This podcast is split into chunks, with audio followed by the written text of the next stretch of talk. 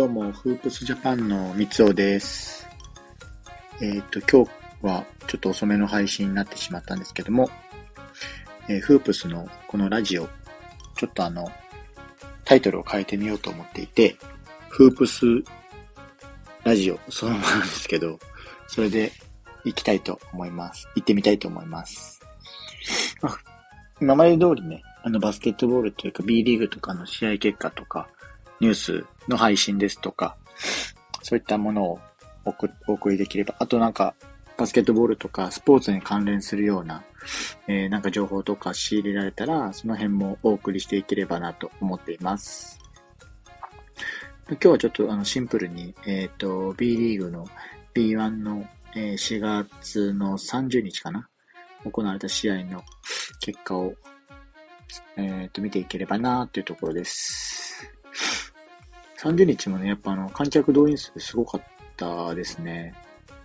30日は、えー、っとね、4000人超えが、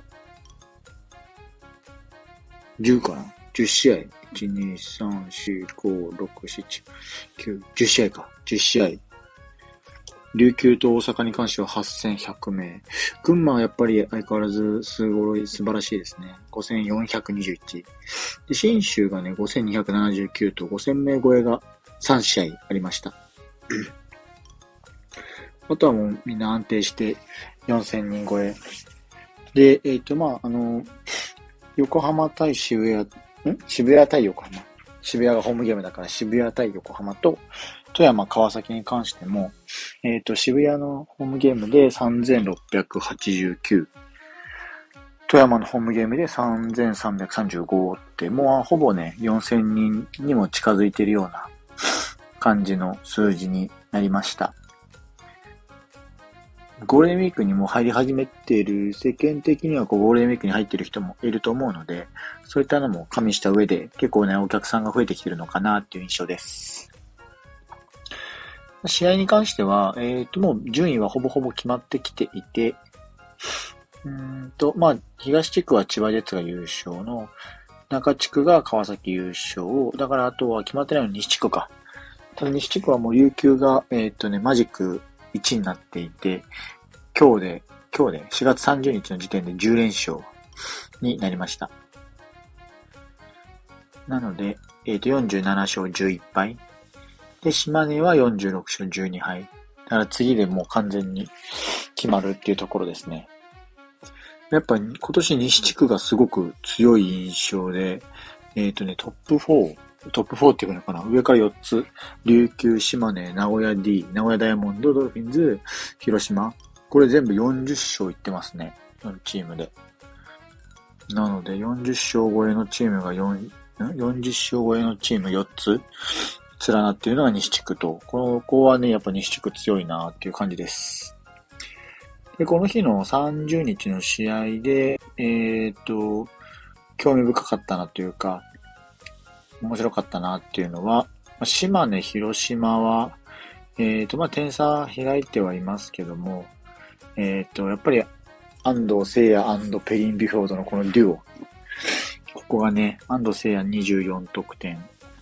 かな ?24 得点。で、えっ、と、ペリン・ビフォードが、えっ、と、10ん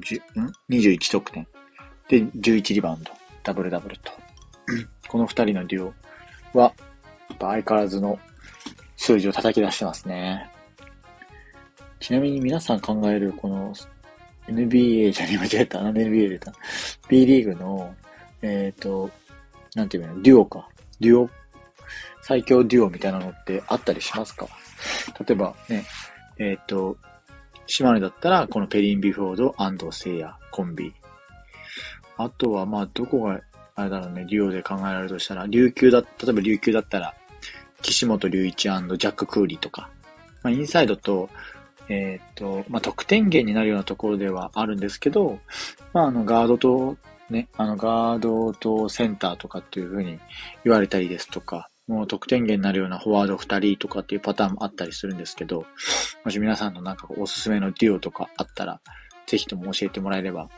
面白いです。嬉しいです。個人的にはやっぱ横浜とかはね、河村勇輝えっ、ー、と、最近だとでもなんだろう、アウダーはでも、パトリック・アウダーよりは、最近だと、えっ、ー、と、チャールズ・ジャクソンとか、まあ、ね、河村勇輝はもう本当に外国人とかチームへの合わせてすごく上手いので、その辺は、なんか合わせられる選手っていうのは、全、全体的に多いかなという印象かなと思います。で、今、えっ、ー、と、島根と広島挙げたんですけど、まあ、でもこの島根の勝利によって、一応勝率は えっと、上がっててって感じかな。で、あとは、あと試合で面白かったのはやっぱ渋谷と横浜じゃないですかね。で、えっ、ー、と、この日は結果的には1点差で渋谷が勝ったんですけど、河村勇輝が、うんと、8本目のスリーポイントを、同点でスリーポイント、同点で8本目のスリーポイントを決めて、で、残り10秒かな。10秒のところで決めて、ただ、えー、っと、タイムアウト取って、えー、っと、渋谷が、うんと、残り0.7秒ぐらいのところかな。石井が、27番の石井康介が、うんと、ファールをもらって、で、ここで、えー、フリースロー1本決めて、で、えっ、ー、と、1点差で勝利と。これは面白かったですね、試合ね。河村勇輝相変わらず素晴らしい得点ですね。ガードながら31得点。で、リバウンドが5の、えアシスト6。スティールも4となってるんで、ね、敗北しはしちゃってますけども、このあたりはやっぱり本人もなんか、またチャンピオンシップに向けて調子上げてきてるかなっていう印象です。あとあの、渋谷なんですけど、小島元気が、あの、個人的にはやっぱり勝負どころですごくいいシュート決めてたなという印象です。ミドルジャンパーとかね、4P の残りの最後の方とかすごく決めてたので、このあたりは注目の試合だったかなと、個人的には感じています。あとは、そうだな千葉ジェッツとアルバルクとかはね、あの、えっと、東地区の1、2争いの 試合だったんですけど、この日はね、千葉ジェッツがもう圧倒的勝利で、2ピリでだいぶ差ついたのかな ?2 ピリで多分ね、26対6、多分というか26対6で、ここでもうすでに20点差開いてるんで、ここがもうだいぶ大きいリードになったかなっていうところです。この辺もなんか例えばね、富樫、さっきのデュオの話になっちゃうんですけど、富樫勇樹ギャビン・デ・エドワーズとか、こういうところもなんか面白いなとは個人的に思っています。アルバルクもまあちょっとずつね、こう尻上がりにこう上げてくれれば、チャンピオンシップは全然ね、こう上位に上げ、上がれるような、本当に夫人というかメンバー揃ってますんで、これからまたチャンピオンシップ始まり次第 見ていければと思います。ちなみにチャンピオンシップは、えっ、ー、と、千葉ジェッツが第1シードで決まった、1シードというかホームで、えっ、ー、と、決ままだ対戦相手決まってないんですけど、で、アルバルクも、えっ、と、決まって、だから対戦決まってるのは川崎と横浜かな。だからこれからここに東地区の2チームは決まった。東地区と中地区は場所決まったので、えっ、と、どこ？西地区とワイルドカードがここに埋まっていく。まあ、西地区はまだちょっと優勝争いがまだ残ってるんで、ここはね、すごく最終的に面白くなるかなと思います。琉球は島根と対戦かな次最後の5、6。じゃあ間違えた。6、7? かなうん。で、えっ、ー、と、もう一個どうだっけ？島根か。で、島根に関しては、えー、島根と、えっ、ー、と、名古屋か。ここでね、最終的に決まりますんで、皆さんもぜひチェックしてもらえると嬉しいです。